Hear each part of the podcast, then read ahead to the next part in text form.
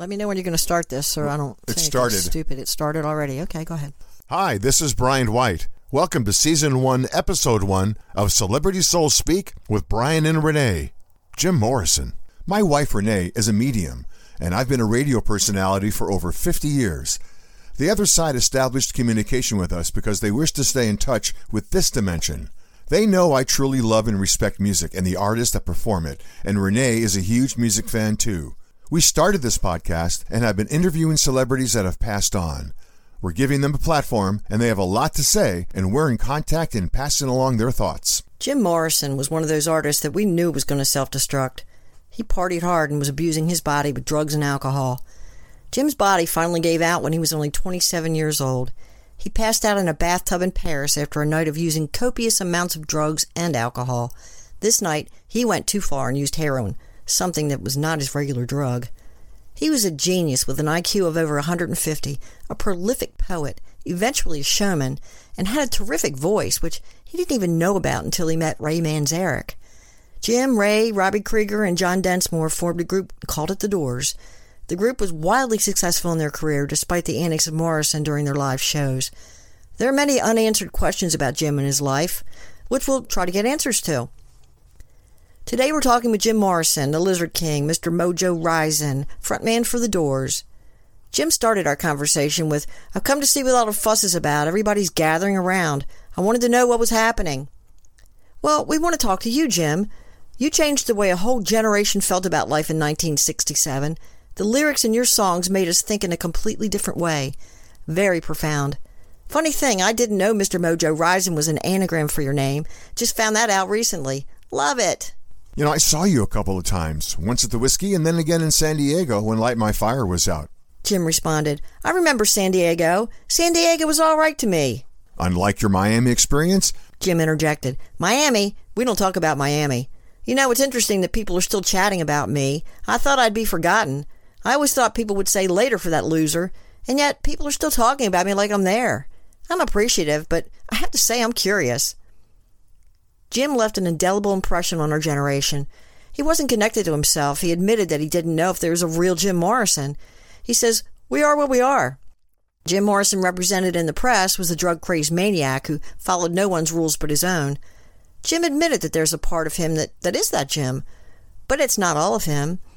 He has many different sides. Jim seemed to be so unhappy during his time here. I asked him if he was ever happy here in life, and he indicated that he had had happy moments, but they never lasted. Jim said, Reality always came through. I liked some of it for a while, but it gets old. Drinking, drugs, girls, it's all hollow. Don't get me wrong, I loved it when I first started, but I grew to hate it. Plastic, insincere humans just feeding their ego. Oh, I slept with Jim Morrison. So what? I have a penis like every other man, no difference. I'm nobody special. He ran through many, many women. As far as we knew, his relationship with Pamela Courson was the closest he got to a commitment. What was the major challenge with being a performer?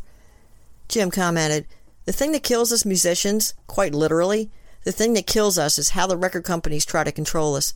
It's so easy to get caught up in why you just want to get out of it already. You know, you're all washed up before 30 years old. You have nothing else to give.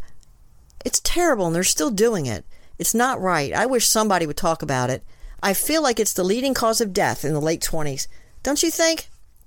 Yes, we've been asked to help spread the word that things aren't always as they seem with artists and their teams. That's the primary reason we started this podcast. What happened to you, Jim? Jim replied, I just wasn't cut out for the rock and roll life. I couldn't handle it all. Jim, was it an accident or suicide?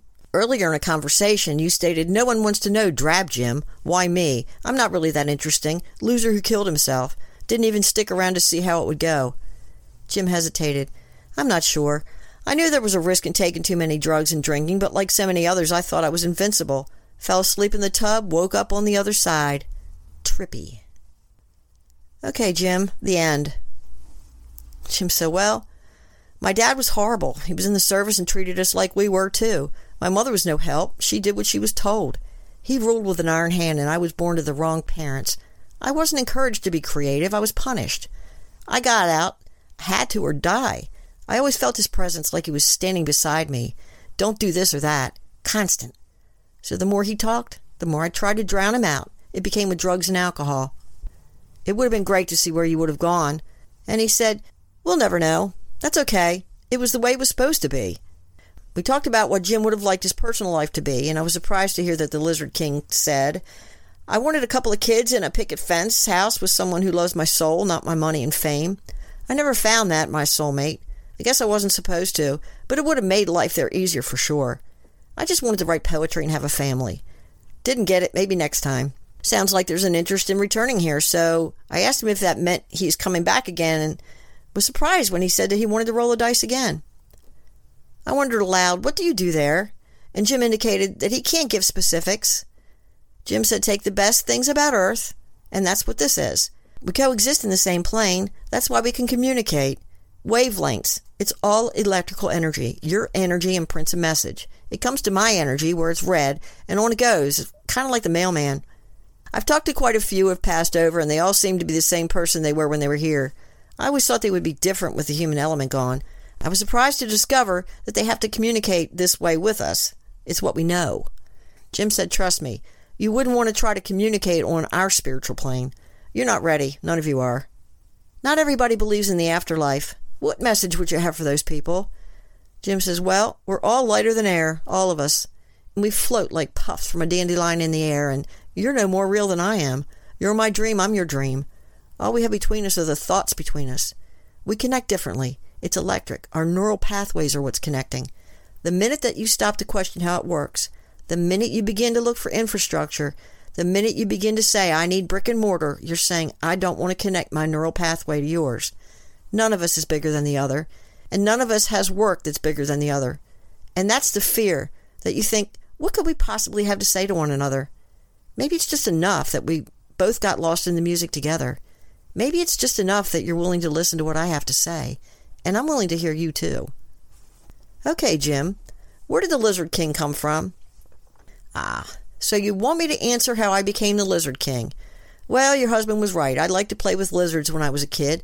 And it was just a joke, also. I didn't think anybody would take it seriously, but they took it too seriously. You know what a lizard is. That's exactly what I meant. Everybody put their spin on it, and it's just that simple. The Dick King. Okay. So, how do I handle this? Can I tell this? Jim says, as you will. Holding back doesn't get you anywhere. Speak your mind. There's so much more for us to talk about. Will you talk to us again? Jim answered, Of course. We all want to talk to you. Finally, an interesting conversation, not just the same old questions. I asked Jim if he had a message for humanity. Jim's advice is don't take life so seriously. Live for now, no past, no future. Just trust that there's more than just this. And don't do drugs. Jim, thank you for taking your time to talk with us. We'll talk again soon.